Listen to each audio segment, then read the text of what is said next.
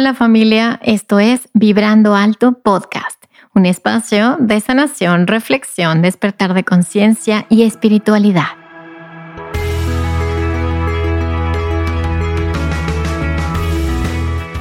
Yo soy Verónica Fuentes y soy autora, sanadora, terapeuta, madre y un ser de luz que como tú vino a experimentar en este planeta Tierra.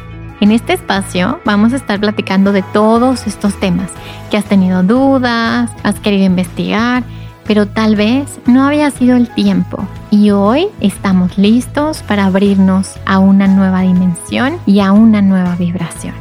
Si tú estás listo, yo estoy lista. Comenzamos.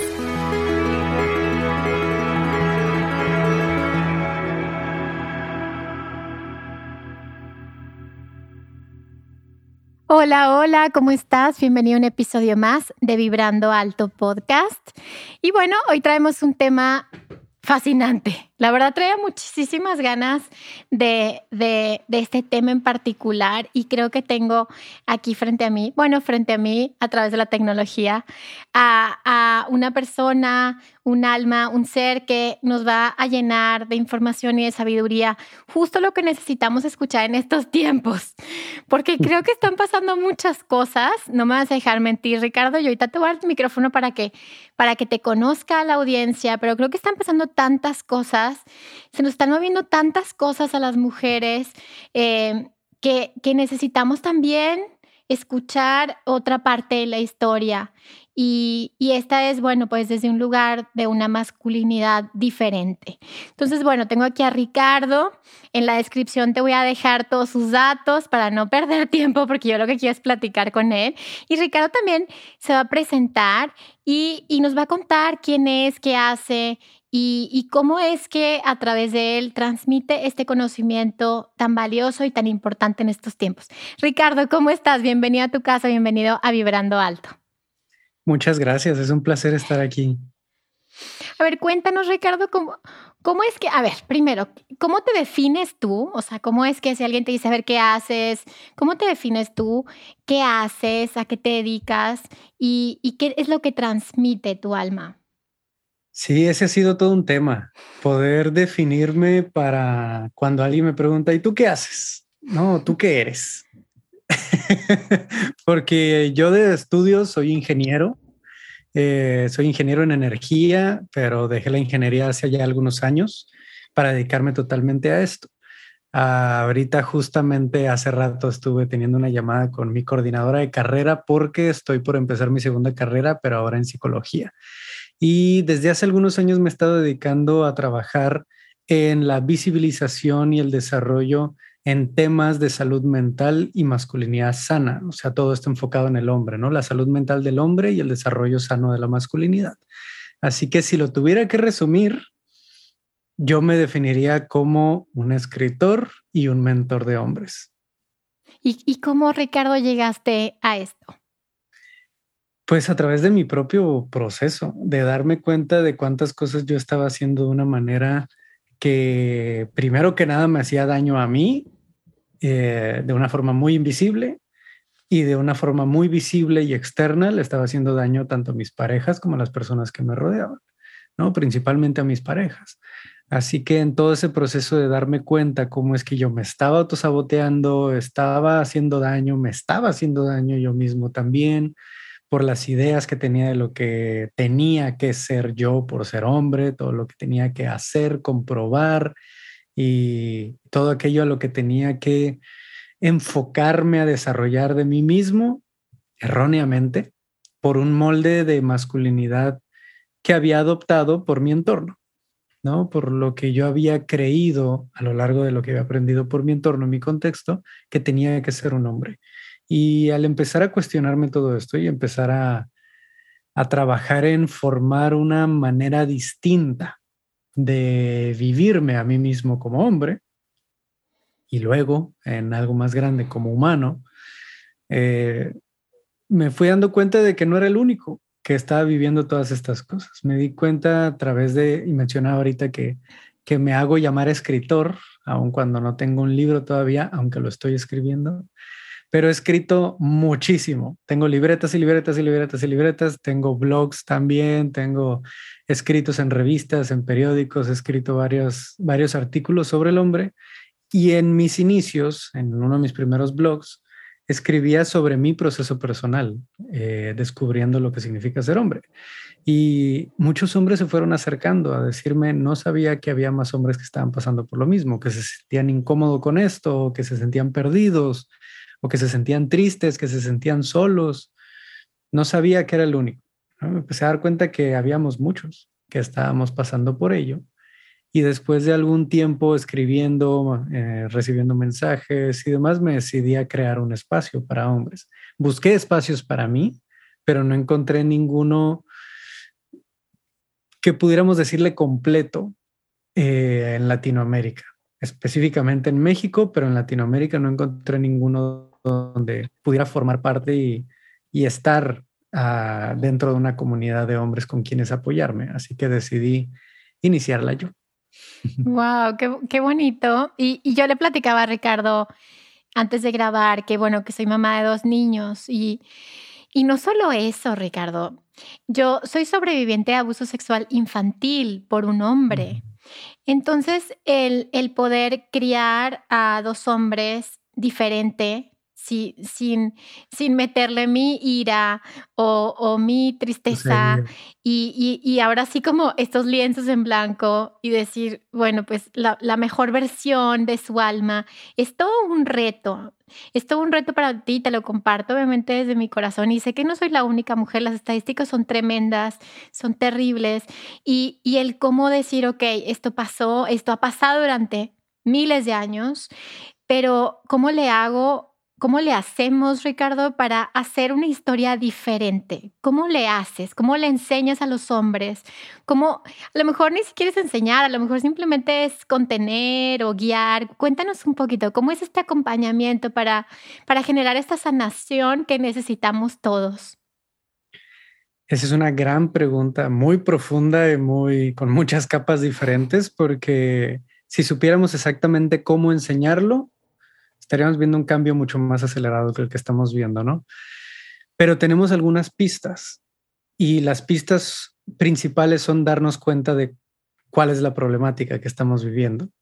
Sí, una de las primeras pistas o de, las primero, de los primeros pasos que podemos hacer en ese proceso es darnos cuenta qué es lo que nos está haciendo daño, ¿no? No necesariamente de lo que está haciendo mal la mujer, lo que está haciendo mal el hombre, sino lo que estamos haciendo mal todos por ideas, en una, en una cultura que sí se ven mucho más acentuadas en unos que en otros, eh, en diferentes contextos, en diferentes aspectos también. Por ejemplo, en el hombre vemos índices mucho más altos de violencia, por supuesto, y índices más altos eh, de adicción, de suicidio también, de diferentes aspectos que nos indican que hay un problema. Y para eso nos pueden ayudar los números, ¿no? Las estadísticas, para saber dónde están los problemas no para decir, ah, es que el hombre es más violento y ya, no, ¿qué es lo que está llevando al hombre a ser más violento? A ser más agresivo, a ser más reactivo, a ser menos capaz de gestionar sus emociones. ¿Ha habido algún espacio para que el hombre aprenda a gestionar sus emociones? La verdad es que no. La verdad es que muchos hombres hemos escuchado a lo largo de nuestra infancia eh, palabras como llorar de niñas, frases como te tienes que aguantar como los hombrecitos, eh, ahora tú eres el hombre de la casa, todos estos tipos de palabras, de frases que nos llevan a tanto aislarnos como a reprimirnos, a guardar muchas cosas. Y si bien pudiéramos meternos en todo un tema de biología, de eh, endocrinología, en temas de hormonas y cómo la biología sí afecta un poco este tema, vivimos en, en un momento en el que somos totalmente capaces de desarrollar las herramientas para gestionar cualquier tipo de impulso, reactividad, eh, impulso violento, etcétera. ¿no? Así que lo que nos faltan son herramientas y una educación más amplia en temas emocionales, sexuales e interpersonales como intrapersonales para nosotros mismos. Si no tenemos esas herramientas, no vamos a saber cómo actuar en el momento en que perdamos el control. ¿No? Porque eso sucede y va a suceder. Va a haber momentos donde nos enfrentemos a mucho estrés, a una situación que está fuera de nuestro control y vamos a terminar reaccionando dependiendo de qué herramientas tenemos para gestionarnos. Ahora, ya sabemos que hay un problema, ¿no? Sabemos que no tenemos las herramientas para enfrentar nuestras situaciones personales. ¿Qué es lo que tenemos que empezar a hacer entonces? A partir de eso, dar ejemplo, ejemplificar qué significa ser un hombre con herramientas y que usa esas herramientas. La ejemplificación de una masculinidad madura, consciente y sana.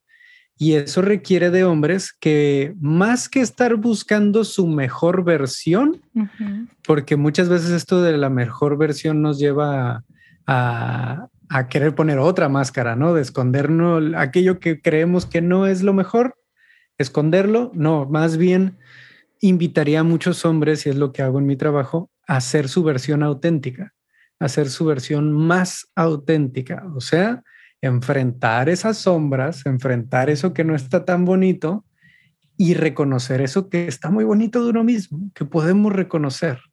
Porque en el momento, y esto lo decía el psicoanalista Carl Jung, quien inició la psicología junguiana y demás, hablaba de cómo la integración de una persona, la individuación de una persona es la integración de su luz y su sombra, aceptándola y siendo auténtico en cómo se muestra hacia las demás personas, porque eso lo lleva a menos represión emocional, menos cosas que estamos lanzando allá al inconsciente y a la sombra, y por ende menos reactividad, explosividad, rechazos, juicios, discriminación, todos estos temas que estamos viendo hacia la mujer, hacia la comunidad LGBTQ y demás, vienen de rechazos propios. Yo rechazo mis emociones y como la mujer es a veces más emocional o más conectada con una energía femenina, si le podemos decir así, como yo lo rechazo en mí porque yo no puedo hacer eso como hombre, entonces rechazo a la mujer también. Como yo rechazo toda esa energía femenina o más fluida y demás, veo un hombre gay que puede ser más fluido en eso y que tiene más libertad de serlo, lo rechazo también, porque eso no es lo que yo creo que debería ser un hombre, porque eso me creí, ¿no? En fin, a donde quiero llegar es que primero hay que identificar cuál es la problemática, empezar a aprender qué herramientas son las que no tenemos y que necesitamos y dónde están los rechazos, juicios y discriminación que estamos teniendo por algo que rechazamos en nosotros mismos para entonces empezar a ser más auténticos y, y, realmente visibilizar, visualizar qué es lo que nosotros somos, aceptarlo y por ende empezar a aceptar más a las demás personas es algo muy, muy, muy, muy resumido, ¿no? Pero es, es parte crucial de este trabajo con los hombres. Me parece, me parece huge, me parece grande, me parece como, como, como te decía en un principio, a ver Ricardo, estamos grabando este episodio cuando hay 11 muertas, ¿no? Por feminicidios al día, entonces es, algo tan grande, tan, tan fuerte, tan doloroso y, también como, como acabas de decir, o sea, eso nos, nos pide soluciones como sociedad, ¿no? Obviamente en, temas de justicia, ¿no? Pero también en temas de educación, en temas de, de eh, educación sexual, educación em, eh, en todos los sentidos, ¿no? Tolerancia. Y, y también esta parte eh, terapéutica, este acompañamiento terapéutico. Y dime por qué a los hombres les cuesta tanto trabajo ir a terapia a lo mejor estoy generalizando, pero bueno, pues en un porcentaje es mucho más fácil que, que encuentres a una mujer que va y abra sus emociones, como lo acabas de decir, y sus vulnerabilidades, y a que un hombre vaya y diga, voy a ir a terapia. No porque lo manden, ¿eh, Ricardo? No porque diga, mi esposa me dijo que venga a terapia porque si no se divorcia. Y ni tampoco necesariamente porque llega una crisis así que en el que ya no puede más, ¿no? Una crisis de ansiedad, una crisis de depresión. Exacto. Pero porque el hombre tiene que, ajá, tiene que tocar ese fondo, esa oscuridad, ese, para realmente dejarse ayudar. Hay algo ahí implantado en, en la conciencia o en las creencias de que el hombre tiene que ser el fuerte y no puede pedir ayuda o tomar esa ayuda. Sí, hay un estudio que realizó Promundo hace algunos años que hablaba de, vaya, entrevistó a varios miles de hombres de México, Estados Unidos y Reino Unido Y con este estudio se llegó a la conclusión de siete distintos pilares que forman la masculinidad tradicional. La caja de la masculinidad le dicen the man box, como las limitantes de la masculinidad, ¿no? Me gusta más llamarla masculinidad restrictiva, como unos eh, estudiosos de, de allá de Reino Unido eh, estuvieron propusiendo, ¿no? Estos términos. Eh, una masculinidad restrictiva tiene siete pilares diferentes y el primero de ellos es la autosuficiencia. Un hombre tiene que ser autosuficiente, un hombre tiene que saber arreglárselas por sí mismo. Si pide ayuda a alguien más, significa que no tiene el control de su vida, significa que no sabe cómo enfrentarse a su vida y eso está ligado directamente a no ser suficientemente hombre. Eso dentro de esta masculinidad restrictiva. Un primer pilar es la autosuficiencia. Si nosotros aprendemos desde muy corta edad, ya sea directa o indirectamente, que tenemos que ser autosuficientes, no voy a saber pedir ayuda jamás. Jamás. ¿Cuándo hemos sabido de padres de familia que le pidan ayuda a, su esposa o a su pareja o a sus hijos, eh, que les compartan, oye, esto está pasando? Es, es algo que tradicionalmente no sucede. Hoy en día estamos viendo más eso y los psicólogos y psicoterapeutas con los que colaboro cada vez me siguen repitiendo más esto de que se están acercando más hombres y tengo más hombres y tengo... Eso está cambiando. Pero tradicionalmente ha sido algo muy evadido, no rechazado, más bien evadido por muchos hombres por este pilar invisible muchas veces de la autosuficiencia de tener que arreglárselas por sí solos. Esta idea del lobo solitario que tiene que hacer las cosas por sí solo, el complejo de Atlas, que justo hoy publiqué de ello en redes sociales. Eh, complejo de Atlas que tú tienes que cargar con todo ese mundo. Como el este Jesús, ¿verdad? El Jesús, el Salvador. El que tiene que salvar a otros o el que tiene que cargar con el peso del mundo sin pedir ayuda a otros para no ser una carga, porque eso lo haría menos hombre. Así que, dicho todo esto, no wonder why, por qué nos, nos preguntamos después el por qué tantos hombres le sacan la vuelta a pedir ayuda, incluso profesional, y no solo en terapia, sino ir al doctor también. El cuidado personal, el ver por uno mismo, el dedicar tiempo a uno mismo, el cuidado propio, eh, al mismo nivel mínimo que lo que ofrecemos ese cuidado y atención a otras personas, a la solución de problemas de otras personas o de nuestro trabajo. ¿Por qué le dedicamos tanto tiempo a la vida propia? Bueno, porque tenemos estas ideas, ¿no? De que tenemos que arreglárnoslas solos y no podemos pedir ayuda y eso nos va a llevar a muchos callejones sin salida, en los que después desde adentro va a haber muchas problemáticas de salud mental. Bueno, me, tienes así con los ojos así, porque me parece como muy, pues muy interesante también ver el otro lado, ¿no? O sea, como que em, el mirar el, la realidad día a día de un hombre, el cómo se despierta, qué piensa, el, la presión eh, de un trabajo o de sostener una familia. Y he, escuchado muchos casos de estos hombres que, que, se suicidan porque tienen deudas, ¿no? Antes de pedir ayuda a su esposa o antes de, de, decirle a la familia, me está pasando esto, prefiero matarme, ¿no? Como, esta, como este tema de honor, este tema de, de valía. No lo logré. Ahora, no lo logré, soy un fracaso, como todos estos sistemas de creencias eh, que, que, son muy duros, que son muy rígidos y, y, que son muy duros también para la mujer y también para los hombres. Y como dices tú, todos estos sistemas heredados, hay un momento en el que ya no podemos más, ¿no? Hay que reinterpretar la realidad, hay que vivirlo desde un lugar diferente. Ahora, Ricardo, esta parte eh, digamos, de esta conciencia animal, ¿sí? Si hablamos de niveles de conciencia, esta conciencia del depredador, esta conciencia de, no sé, ¿no? El taxista que ve a la chavita caminando y dice, pues voy a ir por la presa. O sea, esta conciencia se encuentra en hombres y mujeres, se encuentra más visible en los hombres. Esta conciencia en un hombre habla de una carencia emocional. ¿Cómo lo puedes interpretar para que la gente que está escuchando esto diga, wow, pues ahora estoy escuchando algo distinto, ¿no? Que me hace ver el tema eh, desde otro lugar. sin duda, este tema del acoso y de, por ejemplo, los piropos en la calle todo este asunto, como dices, tiene varias capas distintas y una forma en la que podemos darnos cuenta de cómo es que no es para quedar bien realmente, eh, es hacerle la pregunta a diferentes hombres que lo han hecho y, y, yo tengo muchos hombres cercanos que lo han hecho, yo lo llegué a hacer en algún momento, por supuesto. Eh, no es en realidad una búsqueda por atraer a la otra persona con eso. Sí, muchas veces eso de los piropos y del acoso callejero es para establecer un dominio. Si le preguntamos a un hombre, ¿de verdad creías que te iba a responder con eso? No, entonces. Entonces, claro. Entonces, ¿Qué es? No, pues a veces ni saben responder, a veces ni sabemos responder cuando lo hacemos. Y me incluyo ahí porque no quiero dividirlo y decir, esos hombres son malos y yo soy bueno. no, todos estamos en ese proceso. Eh, entonces, ¿qué hay detrás?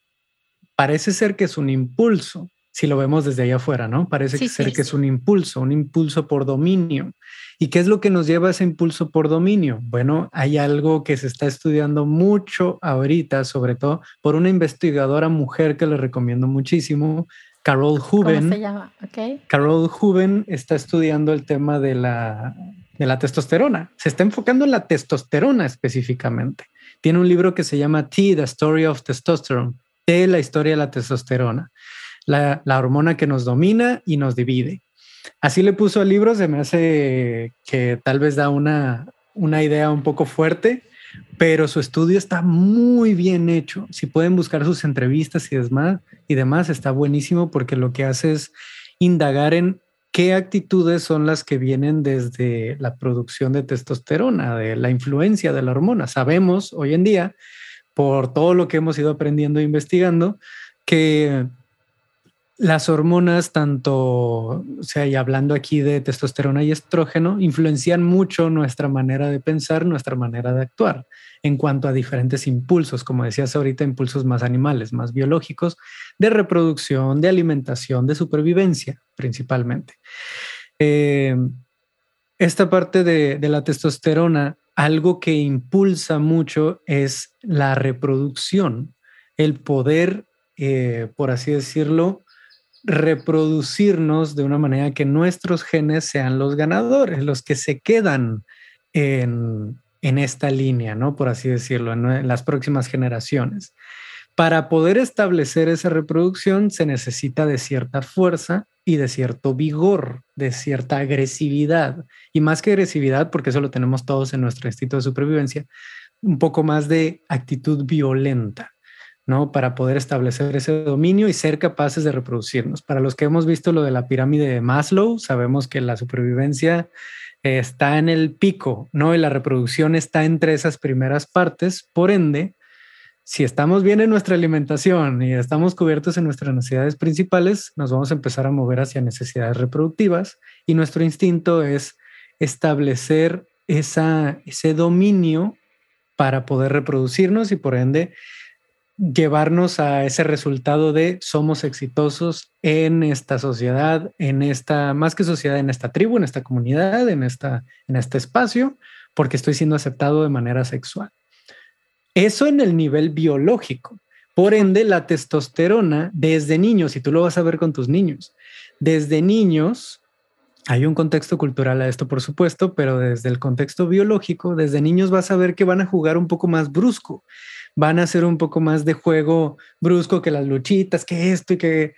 Y, claro, hay un contexto de que al niño se le pasa mucho el tema de jueguitos, juguetitos de guerra, de superhéroes, de peleadores y demás. Sí hay un contexto cultural, pero también biológico, y es lo que esta investigadora Carol Juven ha ido descubriendo. ¿Por qué es que el niño empieza a buscar más estas actividades? Es un impulso que nos lleva a prepararnos físicamente para esa competencia en la adultez, que en el juego, en la infancia, en el juego brusco, vas a empezar a identificar los límites de la otra persona, tus límites físicos también, empezar a ver qué lastima, qué no lastima, eso ayuda en realidad ese juego ayuda bastante en este aspecto para ir identificando límites físicos, pero también para ir fortaleciendo el cuerpo, generando cierta coordinación para cuando el momento en el que el aspecto reproductivo empieza a ser un tema mucho más presente en la vida de este hombre, tenga la capacidad de defenderse, de dominar y demás. Estamos hablando ahorita de aspecto biológico, ¿no? Que afecta a quienes están más influenciados por, testosterona. No necesariamente, o sea, comúnmente es más el hombre, pero la mujer también tiene a veces picos de testosterona y casos muy especiales como también algunos que aborda Carol Huben, habla de, cómo ha estudiado las situaciones de, de hombres trans que nacieron con un sexo distinto, pero fueron teniendo un cambio hacia un sexo diferente, hacia volverse hombres trans y en el tratamiento con hormonas se fueron dando actitudes distintas. Sí, que le explica y que varios, eh, y esto lo he hablado con hombres trans en, en pasado y con, con personas que han tenido este tratamiento hormonal, que dicen, es que de verdad me sentía que estaba teniendo un impulso sexual, pero hasta violento, hasta violento. Y, y, y, con una de las personas, de hecho, se pueden ir a mi podcast, a El hombre de hoy, y y ver este tema con un hombre trans que estuve entrevistando, que me decía, neta, llegué a un punto en el que veía a las mujeres como objetos, que en el que vería a mi pareja como objeto sexual, en que nomás quería usarla y ya. Y esto no es ninguna justificación. Claro. O sea, esto es algo que sí, viene de manera biológica por un tema hormonal para la supervivencia, como venimos programados. Pero lo que dice Carol Juven es, no significa que tenemos que caer en un determinismo de que como así se viene programado de manera hormonal, así tenemos que ser porque estamos en una sociedad donde eso ya no funciona. Claro, como ese instinto, como ese instinto asesino, por ejemplo. Así es. O sea, es como puede ser un instinto asesino, pero no quiere decir que lo vas a usar. O sea, a veces la conciencia, ¿no? Exacto. Ese instinto asesino lo podemos decir de una manera más bonita como un de supervivencia, que si lo neutralizamos, también nos va a afectar, porque en casos de emergencia no vamos a saber cómo actuar. Una madre que está con sus hijos y sucede una catástrofe natural y que neutralizó su instinto asesino o a su instinto de supervivencia, no va a saber cómo actuar en ese momento, agarrarlos y salir corriendo que a veces ni siquiera requiere de pensar. Eso pasa mucho con los hombres también hoy en día, en el sentido de que todos nosotros tenemos un instinto de supervivencia. En el hombre se acentúan algunos aspectos por el tema biológico y ya sea que tomamos dos caminos. O nos vamos mucho a ese instinto de supervivencia y no tenemos herramientas para gestionarlo y dirigirlo de una manera sana, o lo reprimimos tanto que después no sabemos ni cómo tomar decisiones, caemos en una represión muy fuerte de esas partes eh, naturales propias que luego nos llevan a, no saber ni siquiera cómo socializar. ¿Por qué escuchamos a tantos hombres que hablan de, de la friend zone, por ejemplo, de que se sienten chiquitos y luego estas conversaciones del hombre alfa, el hombre beta y demás? Son este tipo de situaciones en que estamos o dejando que se pierda el control en ello o le estamos controlando tanto que lo estamos reprimiendo. Y ahí es algo muy importante que dijiste ahorita, que no se trata de, borrarlo, no se trata de dejar a un lado ese instinto de supervivencia o de ponerlo como nuestra base, sino, y en el caso específico como hombres, cómo yo puedo entender mejor ese instinto y llevarlo a ayudarme en, mi vida diaria. Por ejemplo, que mi instinto de supervivencia me lleve a conocer mejor mi cuerpo, a conocer cómo yo puedo explorarme mejor, a cómo a través de mis herramientas puedo comunicar, oye, tengo estas fantasías, estos deseos y demás. ¿Qué te parece si exploramos? Sí, perfecto. No, ok, respeto esto, ¿no? ¿Qué necesidades tengo yo y puedo buscarlas? Pero tengo esas herramientas para gestionarlo. Y en ese instinto y en y en satisfacer partes de ese instinto, tanto instinto de supervivencia en alimentación y comidas ricas y demás, como en sexualidad, como en conocer el cuerpo y dar ese placer, nos puede llevar una satisfacción personal muy grande, que si reprimimos nos va a hacer mucho daño en cuanto a qué tan satisfechos nos sentimos eh, en nuestra vida, pero que si dejamos sin rienda, nos va a hacer mucho daño y es lo que nos está llevando a situaciones muy dañinas hoy en día en nuestras relaciones, en el que caemos en mala gestión emocional, en violencia, en abuso, en diferentes situaciones que también tienen que ver con heridas que han vivido muchas personas, ¿no? En este caso específico que estamos hablando, muchos hombres que han caído en situaciones de violencia, de abuso, de, de situaciones fuertes en sus vidas, en sus relaciones, que han hecho daño, viene de un daño que fue infligido a ellos mismos, ya sea física, emocional, psicológicamente. Y si bien esto no lo justifica, no es una justificación para que ellos puedan hacer daño, para nada. Por supuesto. Pero sí nos dice que la culpa no es de uno o del otro. La culpa no es del hombre, la culpa no es de la mujer, la culpa no es de alguien en específico, es de un contexto social que se ha descuidado mucho en cómo estamos enseñando. Como dijiste ahorita, sí, en temas de justicia es importante poner líneas y límites, castigo incluso, en situaciones muy extremas.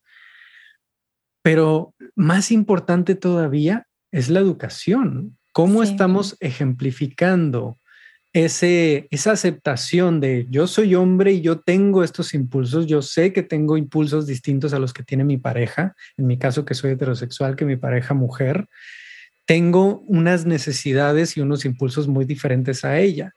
Pero si yo los estuviera reprimiendo, sé que yo no estaría a gusto estando en pareja o estando conmigo mismo. Si en cambio los acepto y empiezo a ver de qué manera puedo ir satisfaciéndolos y llevándolos de manera sana, entonces puedo compartirlo con mi pareja y podemos hacer algo para estar los dos satisfechos, felices, contentos y muy claros de qué buscamos y qué nos gusta pero esa educación, o sea, esas herramientas, yo las adquirí hace unos años. Sí, claro. No las tengo desde pequeño y hice un desastre en mis relaciones anteriores. Apenas hoy empiezo a ver relaciones más sanas, de mejor comunicación, de mejor temple, no de represión emocional en el que estoy enojado y me lo trago, ¿no? Y no, yo estoy tranquilito y estoy en... Y por dentro. Completo y, hirviendo por adentro, ¿no? que eso me pasaba antes. Yo tenía problemas de ira donde no decía nada y en un momento explotaba y me estaba peleando en la calle. Pero Oye, y aparte, a ver, Ricardo, gastritis, colitis, itis, o sea, es pura implosión. O sea, estoy ardiendo por dentro. O sea, la represión. Para adentro. La represión emocional es una de las razones por las cuales 8 de cada 10 personas que se quitan la vida son hombres. O sea, es, parte grande es la represión emocional por falta de educación. Y luego tenemos esta situación en la que muchos hombres están intentando, como decía ahorita, reprimir una parte muy eh, natural de uno mismo en lugar de dirigirla. Sí, en lugar de dirigirla, no se trata de negarla y decir un hombre tiene que ser zen, paz y amor todo el tiempo, hay veces que vamos a necesitar soltar esa energía haciendo ejercicio, corriendo, haciendo deportes, algo o algún tipo de actividad diferente, ¿no? Y está bien liberar esa energía de una forma sana, dirigida, contenida, como decías ahorita, pero hay que aprender a hacerlo. Ay, eso está, está cañón, Ricardo, porque justo hablaba, hablaba con mi esposo. Ayer vi una serie, no la vean porque está muy, Está muy fea de, luego te digo cuál, de un hombre que es este pederasta en Inglaterra y está en Netflix. Y bueno, están saliendo todas estas series, ¿no? Y, y, hablan mucho como del tema religioso, que esta persona estaba muy metida en la religión católica y en hacer el bien y no sé qué. Entonces, le hacía esta reflexión con mi esposo y le decía, crecimos también con, con valores y, y, cierta moral que está muy transgiversada en el sentido de que tienes que ser bueno a huevo. Y tienes que ser tan bueno, tan bueno, tan bueno que el lado B, Ricardo, esa sombra que habla Jung, esa sombra que todos sabemos que tenemos adentro, pues la guardas. Y en el peor momento va a salir y va a lastimar muchísimo. Cuando en realidad eh, todas estas sistemas de creencias, y lo tengo que decir aquí, son basadas en el control y la manipulación. Si tú eres bueno y, yo te digo lo que tienes que hacer, entonces no puedes utilizar esta sombra que cuando la trabajas se vuelve una herramienta muy importante para ti porque es la pasión, porque es la vida misma.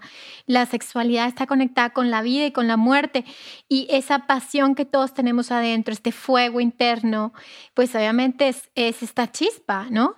Pero cuando nos dicen, no, no la saques, este, estás loco porque eh, tienes mucha energía o mejor este, guárdala y sé bueno y pídele perdón a, Dios o a vete a confesar porque eso que estás pensando en malo. Y toda esta represión, por eso yo creo que hay tantos casos de pederastía en estos sistemas o instituciones o religiones donde hay demasiada represión hacia los instintos naturales que para mí no son buenos ni son malos, son y que lo que venimos es simplemente explorarlos y a darles la mejor versión de ellos, ¿no? Como, ¿cuál es la mejor versión de mí en esta experiencia? Y, y creo que, y te lo comento porque porque cuando platicaba de un episodio con, con Pablo, una psicóloga que hablamos de abuso sexual infantil, y, y platicamos, porque las cifras también son alarmantes, ¿verdad, mm. Ricardo? 8 de cada 10 niñas y 6 de cada 10 niños en México. Y, decíamos, bueno, tenemos que platicar del, perfil del abusador, ¿no? Tenemos que platicar de eso también, porque, porque son parte de las familias. O sea, tú no puedes decir, en mi familia somos puras víctimas. No, en tu familia también hay victimarios. Y es porque hay un semillero de eso.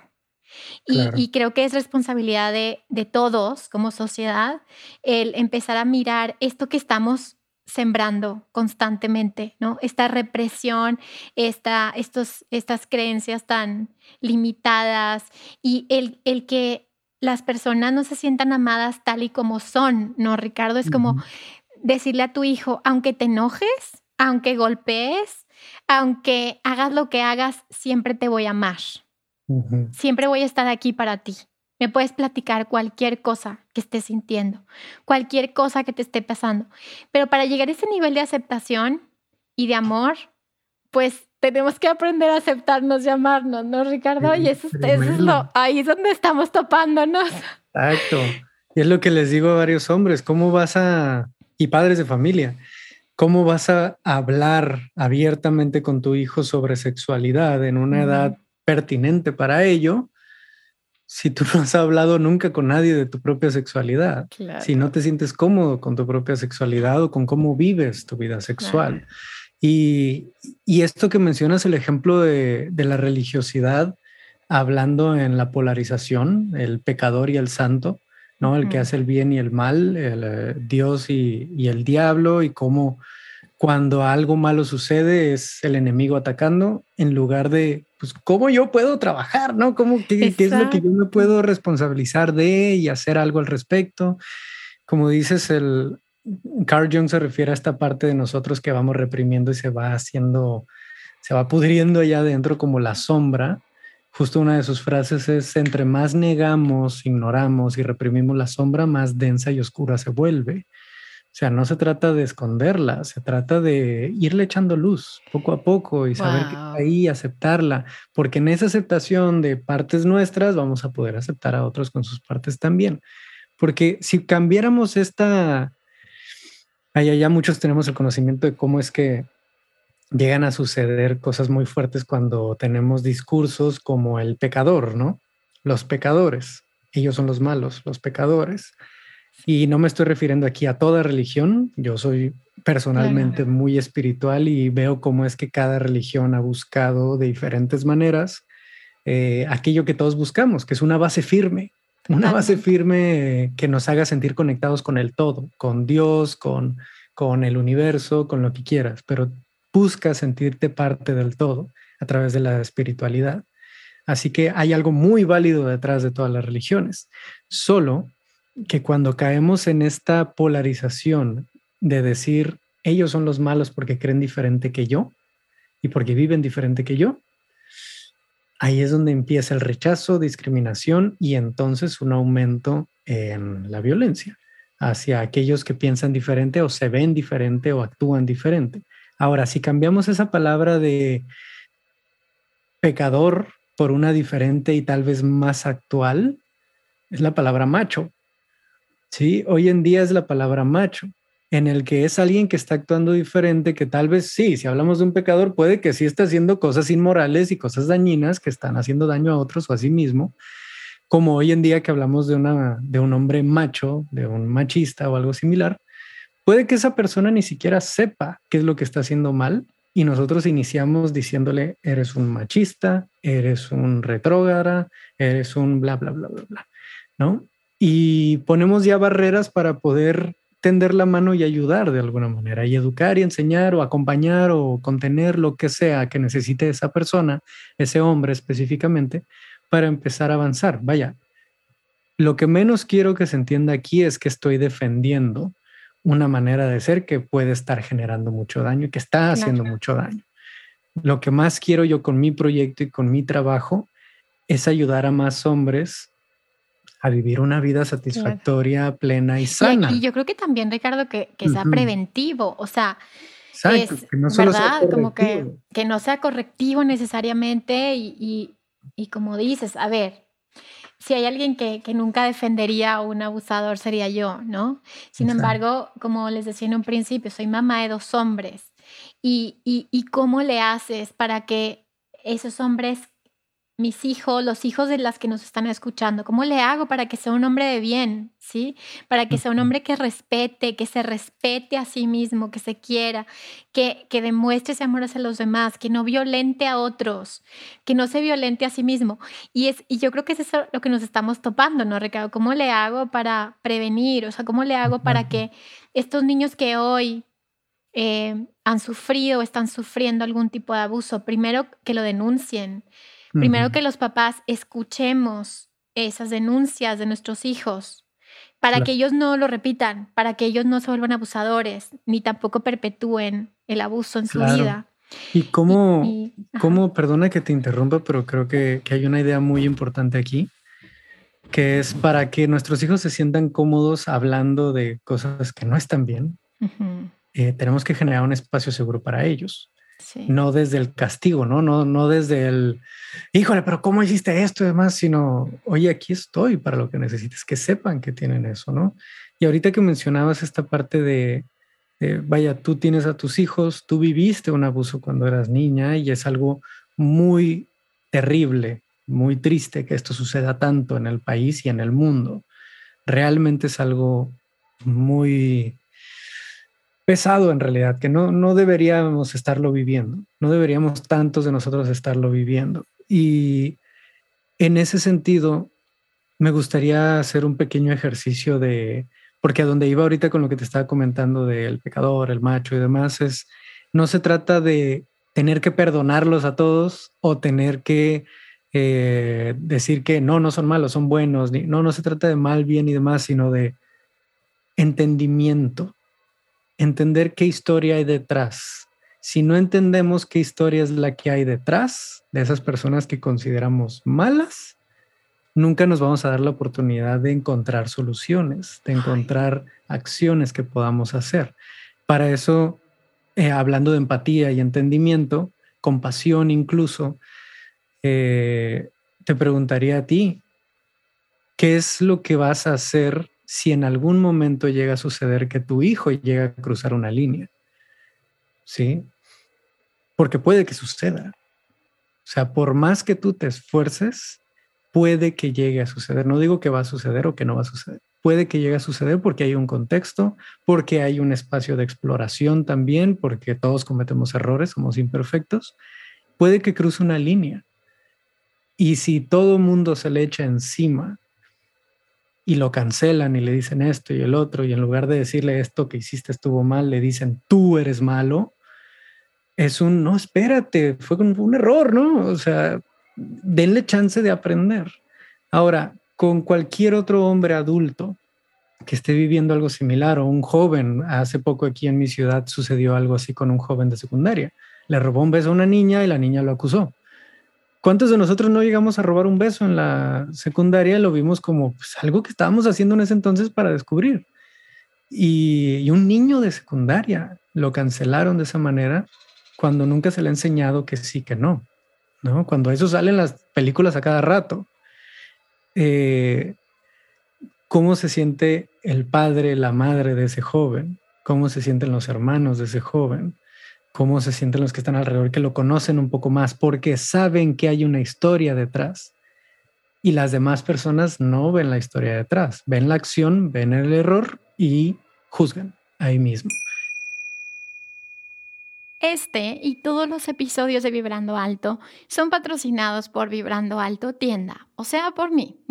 Por eso quiero invitarte a entrar a mi tienda con el código de descuento Vibrando Podcast y tener un 10% de descuento en mi libro Manual para Sanar el Alma.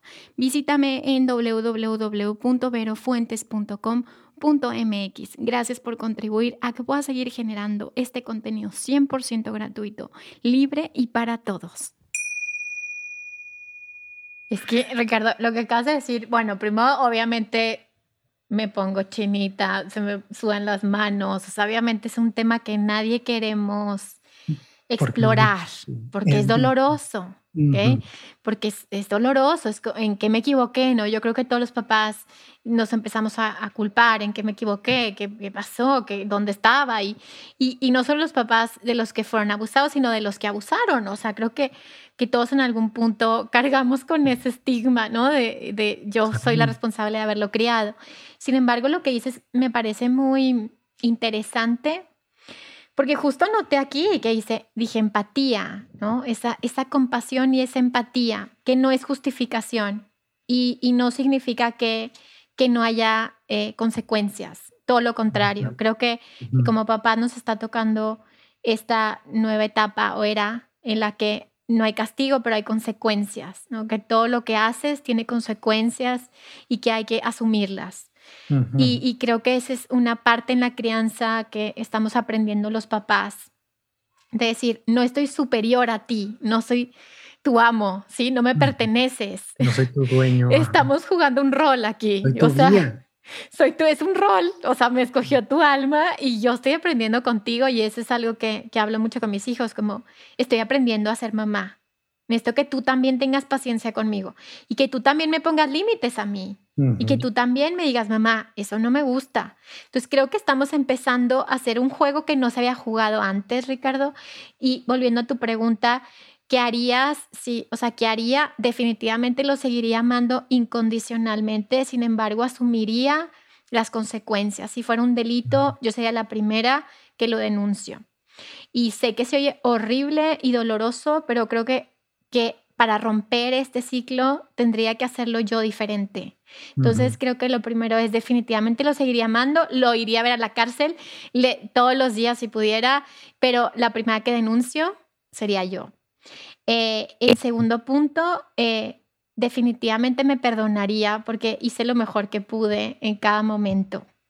Y, y, creo que estos testimonios y por la razón por la cual tengo mi podcast, seguramente la razón por la que tú tienes tu podcast y compartes, es porque hay algo más grande que nosotros que nos está guiando hacia ser diferente esta humanidad y este planeta. A lo mejor se oye como muy ilusorio, como, ay, soñadores.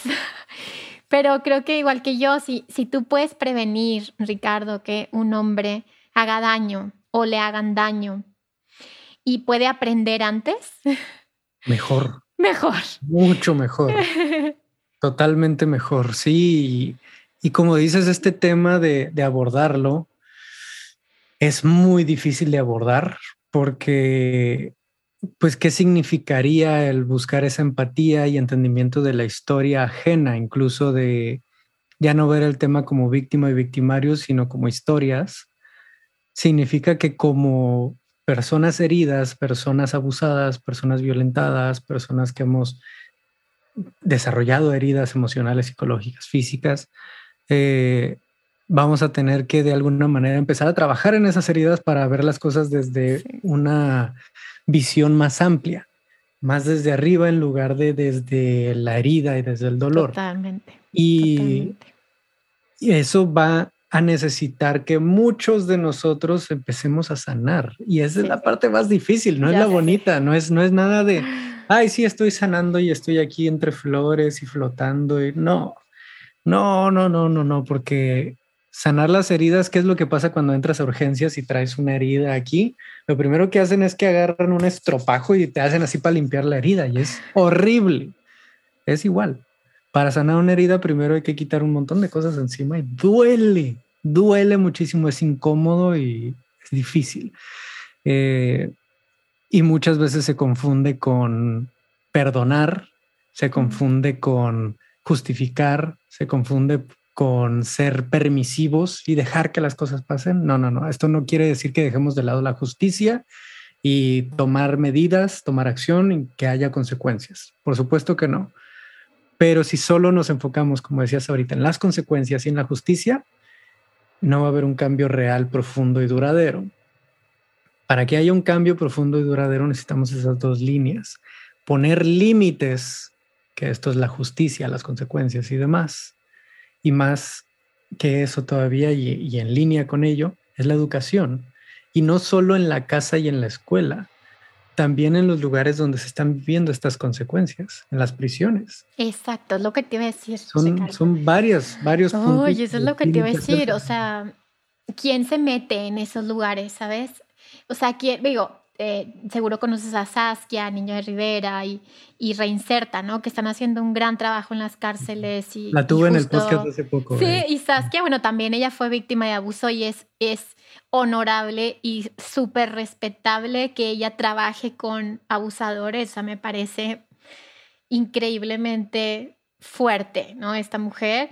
Y, pero ¿cuántos? ¿Cuántos se meten a esos terrenos? Como dices tú, esta espiritualidad o esta conciencia un poco de plástico, ¿sí? Como, ay, es que yo medito y ya. A ver, no, o sea, aquí, aquí todos somos hermanos, todos habitamos el mismo planeta y, y todos tenemos que ponernos de acuerdo de qué vamos a hacer para que esto funcione, ¿no? Y este es, e, esa es la conciencia que necesitamos y mirar a nuestros hermanos asesinos, violadores, eh, abusadores y decir qué necesitas tú, qué puedo darte yo también, ¿no? Y creo que eso sería como, como aprender realmente nosotros, que no, nadie es mejor que tú, que nadie es un maestro espiritual, que no es cierto, es un ilusorio eso también. Todos estamos en el mismo planeta, estamos en el mismo tiempo y espacio, todos somos lo mismo. Todos, no hay grados aquí. Y algo ¿Alguien, verdad? Sí. Sí, sí, sí. Eh, no hay, no hay jerarquía en realidad. Somos parejos y todos tenemos una historia y se va desenvolviendo de maneras distintas. Para algunos más favorables que otros. A veces la, la diferencia es mucha, pero aquí estamos todos viviendo la experiencia, ¿no? Y algo que hablé justamente en esa plática con Saskia, eh, el capítulo tiene el título de una publicación que hice en algún momento que fue poco popular con muchas personas, en el que decía un hombre que hiere es un hombre herido. Un hombre que hiere es un hombre herido. ¿Por qué? Porque un montón de personas que han vivido situaciones fuertes con algún hombre me pusieron, pero eso no justifica, no justifica, no justifica. Y claro que no, yo nunca dije que justificara pero realmente la mayor cantidad de las, la mayor parte de aquellos hombres que han hecho un daño, recibieron un daño en algún momento. Y no justifica sus acciones, pero sí nos indica y nos responsabiliza de como sociedad saber qué fue lo que llevó a ese hombre a hacerlo. ¿Qué contexto fue el que tuvo de tanta carencia? vaya, yo soy un poquito fan, digo poquito porque la que lo escucha más es mi novia, de un podcast llamado Leyendas Legendarias, que hablan de crimen real. Todo asesino serial que tocan ahí tiene una historia horrible en su pasado. Horrible. Y hablando con Saskia, le dije esta frase y le comenté que ese post no había sido nada, nada, nada bien recibido. Eh, eh, y me dijo, pero es que tiene toda la verdad esa frase. Un hombre que hiere es un hombre herido. Y ella que trabaja todos los días en prisiones, que ha sufrido de esos abusos, que ha visto a los ojos a jóvenes que han pasado por todo eso y que realmente toda su realidad es violencia, violencia, violencia, violencia, ella lo confirma y ella dice, un hombre que hiere es un hombre herido. Hay una historia detrás, ¿no? Y que una de las partes importantes para empezar a darles más no, bueno, sí, apoyo, pero también abrir las puertas a ese entendimiento es incluso revisar nuestro lenguaje de cuando decimos un joven que, que abusó de alguien, si yo le digo a ese joven, eres que eres un abusador, estamos hablando de su identidad. Eres. Eres un abusador en lugar de tú cometiste abuso. tú hiciste esta acción. En lugar de eres machista, tú tienes conductas machistas. ¿Qué pasa? ¿Qué, ¿Qué, es lo que pasa cuando nosotros estamos en terapia o cuando nosotros hacemos trabajo de sombra o cuando nosotros llevamos algún tipo de coaching? Una de las primeras cosas que hacemos es ver desde afuera, desde un observador, desde el testigo, esta situación, esta actitud. ¿Qué es lo que pasó en este momento en la relación? Bueno, me peleé con mi novia. ¿Por qué? Porque pensé que estaba pensando esto de mí. ¿Y era real? No, la verdad no sé. Ok, supusiste velo desde fuera, que era real o no, no, la verdad no, y cómo te comportaste tú de esta forma, que lo ves desde fuera y ves la acción y entonces tienes más facilidad de atacarla, eh, vaya, tal vez atacarla no es la mejor palabra, de abordar la situación y gestionarlo mejor la próxima vez. Ese es un gran trabajo de eh, trabajo en reactividad y de gestión emocional, ver las emociones desde fuera, la narrativa que hay detrás. Como decíamos, las emociones no son malas, es la narrativa que hay alrededor de esas emociones la que nos lleva a malas acciones. Con todo lo demás es similar. Si yo le digo a una persona, a un hombre que cometió algún tipo de abuso, incluso en casos tan extremos y malos y horribles como una violación, y le decimos de todos lados, este hombre es un violador, realmente se siente, y si lo vemos desde fuera en este momento, se siente que le estemos dando alguna oportunidad de mejorar le estamos diciendo que lo es. Va a poder cambiar más fácilmente si le digo que es un violador. O si le dijeras, y discúlpame de verdad que esté haciendo esas comparaciones, pero a veces es necesario para verlo desde diferentes maneras. Pero si tu hijo llegara a golpear a otro niño, tú le dijeras, es que eres un violento. Eso se puede quedar ahí. Claro, claro, con la identidad, claro. Soy un violento. Claro, por supuesto. Voy a ser violento porque soy un violento. No hay nada que pueda hacer al respecto. Pero si le dices, eso que hiciste fue violento, eso que hiciste fue violento, ¿cómo vas a mejorar? ¿Cómo vas a hacerlo? te, voy a, te voy a contar algo, Ricardo, en, en constelaciones familiares. Eh, hay una dinámica que es como muy escandalosa, que también cuando subí un video con muñequitos también me llovieron, porque, y yo siento que la gente hace comentarios en redes sociales, porque pues todos estamos heridos y todos traemos muchas cosas y vamos y sacamos donde podemos. O sea, no es nada personal, pero hay una dinámica en la que la madre eh, le dice al hijo, eh, no vayas a ser borracho como tu papá, ni infiel, ni violento. Y el hijo, por lealtad al padre, se convierte exactamente en eso. Sí. Y, la, la solución en constelaciones es mirar a los ojos del hijo y decir, tienes los ojos más hermosos como tu papá, como cuando yo me casé con él. Y eres igual de inteligente y de amoroso. Y, ves cómo sonreíste, Ricardo, como te o sea, hasta te ruborizaste, ¿no? Porque y entonces el hijo se identifica con la parte luminosa de papá Claro. Sí, porque podemos tomar a papá desde su lado luz o desde su lado B. Y, y, no quiere decir que sea la responsabilidad de la mamá que el hijo tome el lado A lo de B. Sin embargo, si la mamá tiene temas no resueltos con su papá, entonces lo único que va a ver en la pareja es el lado B. Entonces, si te das cuenta, estas repeticiones, Ricardo, es una locura. Es como repite y repite y repite. Y entonces el hijo crece sin el padre y entonces él se identifica inconscientemente con la sombra de papá y nunca se encuentra. Y, hay un momento en el que dices, para, necesitamos reconciliación. Necesitamos regresar al, alma. O sea, a veces la personalidad ya está tan robuscada, el ego ya está tan lleno de capas que a veces hay que ir al alma. y el alma entiende todo. Y el alma dice, ok, bien, cumpliste, cumplí, esto es lo que veníamos a hacer.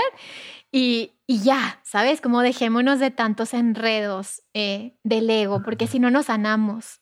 Entonces, bueno, meto esta intervención eh, para agregar eso que, que, acabas de decir. Porque justo uno de los trabajos más importantes con el hombre es sanar la relación con el padre, no necesariamente hacer las paces con el padre Exacto. No necesariamente perdonarlo y tener una relación bellísima con el padre. Es como internalizado, ¿verdad? Es como adentro de ti. Exacto. Más bien la palabra que usa el doctor Robert Glover cuando se refiere a esto, que él trabaja mucho en temas de masculinidad desde la psicología, eh, habla de reevaluar la relación con el padre. ¿Por qué reevaluar? Porque normalmente lo que hacemos es ver a nuestro padre, ya sea por las narrativas que nuestra madre nos pasó o por lo que nosotros vimos y, sacamos de esa relación y por esas heridas, que nuestro padre es un monstruo o un villano. Sí, toda característica que identifiquemos que nos recuerda a nuestro padre la vamos a ver como mala cuando tal vez nuestro padre tenía algunas características buenas. Tal vez era muy bueno en la estructura, tal vez era muy dedicado en su trabajo, tal vez era muy dedicado en algunos aspectos que cuando yo los recuerdo, cuando yo los, los veo, me recuerdan a mi padre y eso me recuerda entonces a un villano, a un monstruo, y no puedo ser así, porque así era mi padre. Y defines tu identidad y quién eres tú a través de un evadir ser alguien más. No quiero ser como mi padre y lo estás evadiendo en lugar de quién soy yo, una línea que a veces puede que cruce por aquí, ¿sí? Pero aquí, como dices, hay luz y sombra. Puede que cruce por la luz de mi padre, puede que cruce por la sombra de mi padre, pero yo lo tengo que definir por mi cuenta, no. Vaya, si lo que hacemos es podemos elegir un qué sí quiero ser, claro, pero si basamos mi identidad en qué no quiero ser, no estoy definiendo qué sí quiero ser, solo lo que no quiero ser. Y no estoy buscando mi propio camino. Mi camino se está definiendo por el camino de alguien más, aunque sea no ser ese otro camino. Wow, claro, es como si lo tuvieras enfrente aquí, enfrente. Y poder reevaluar eso y ver a nuestro padre como un humano que cometió errores y que no necesariamente tengo que perdonar y demás, pero sí. Y que, no necesariamente me tengo que llevar bien con él. Exacto, no necesariamente. que, que tener la mejor relación. Tal vez él ni quiere o tal vez yo no quiero, pero reevaluar esa relación me puede ayudar a mí como hombre, como mujer también, a sanar el lado masculino de cada uno, a sanar mi relación con el masculino interno y entonces poder acceder a una mejor masculinidad. Porque muchos, es que he trabajado con muchos hombres que se han peleado con, con el padre o que la madre les pasó toda una narrativa de que tu padre es bla, bla, bla, bla, esto y esto y esto. Y después llegan diciendo, es que no sé qué estoy haciendo de mi vida. Siento que en mis relaciones no me va bien, que luego estoy todo resentido, que me hago la víctima cada rato, que todo esto y demás. Le digo, ok, ¿tu papá cómo era? Bueno, era todo esto. Ok, si le quitas la palabra malo a todo esto, ¿crees que algo de eso que él representaba te ayudaría ahorita? Uy, sí. Sí, hay unas cosas que justo estoy buscando ser ¿no? Hay unas cosas que estoy buscando ser y yo, pues sí, porque negaste todo eso por lo que él representa para ti, que es ser un monstruo, un villano. Si revaluamos esa relación, tenemos acceso a otras cosas que pueden ser parte de tu propia luz, de lo que tú puedes traer a tus relaciones que va a ser mejor, a tu propia vida que va a ser mejor. Y entonces, por eso funciona tanto esto de vernos como humanos, como hombres que cometen errores, dejando de lado esta idea del perdón o de sanar todo y ahora estar en paz con todo. No, no, no. Revaluar, revaluar y ver la historia detrás. Yo creo que no ha habido un cambio más fuerte en mi vida que aquel que tuve cuando hablé con mi padre de su vida por primera vez.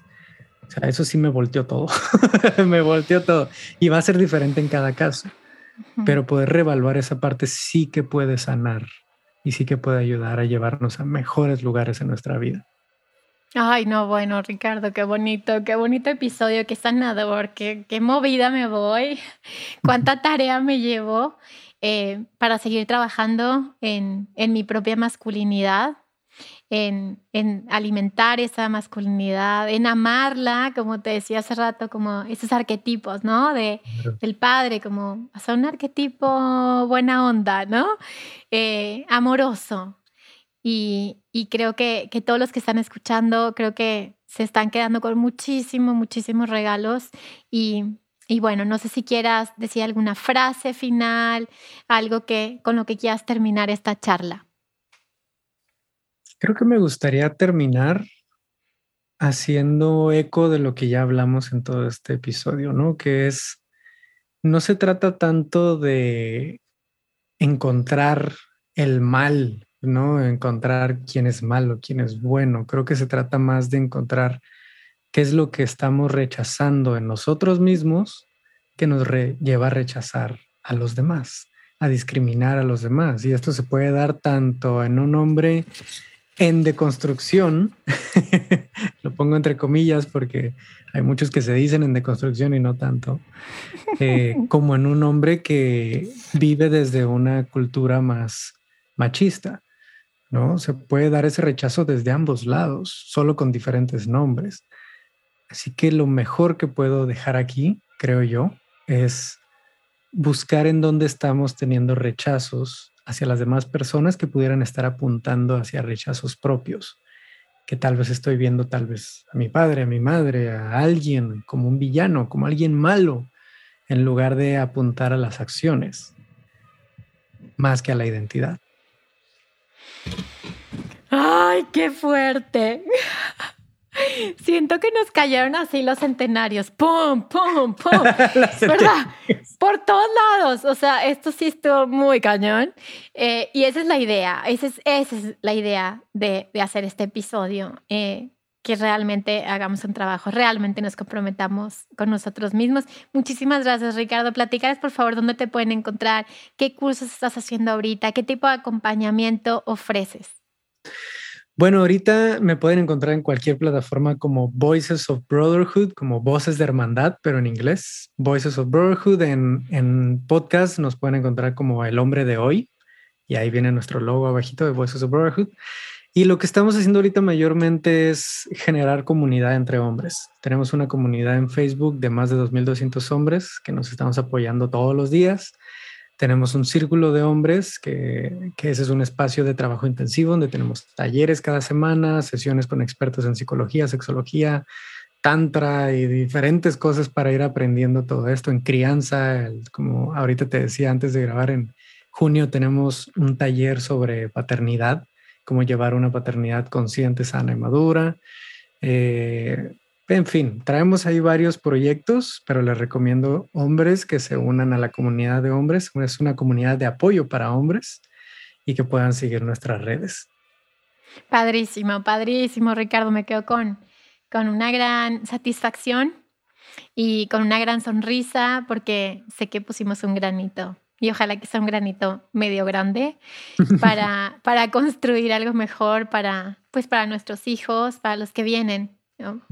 Muchísimas gracias por tu tiempo, por tu espacio, por tu energía, por tu conocimiento. Muchísima suerte en todos tus proyectos, éxito más bien en todos tus proyectos. Y, pues esta es tu casa. Cuando quieras regresar y volvemos a platicar de otras cosas, generamos más controversia. Aquí estoy. Eh, y bueno, gracias a ti que te quedaste durante todo el episodio. Nos escuchamos el siguiente miércoles y recuerda que si sanas tú, sanamos todos. Bye bye.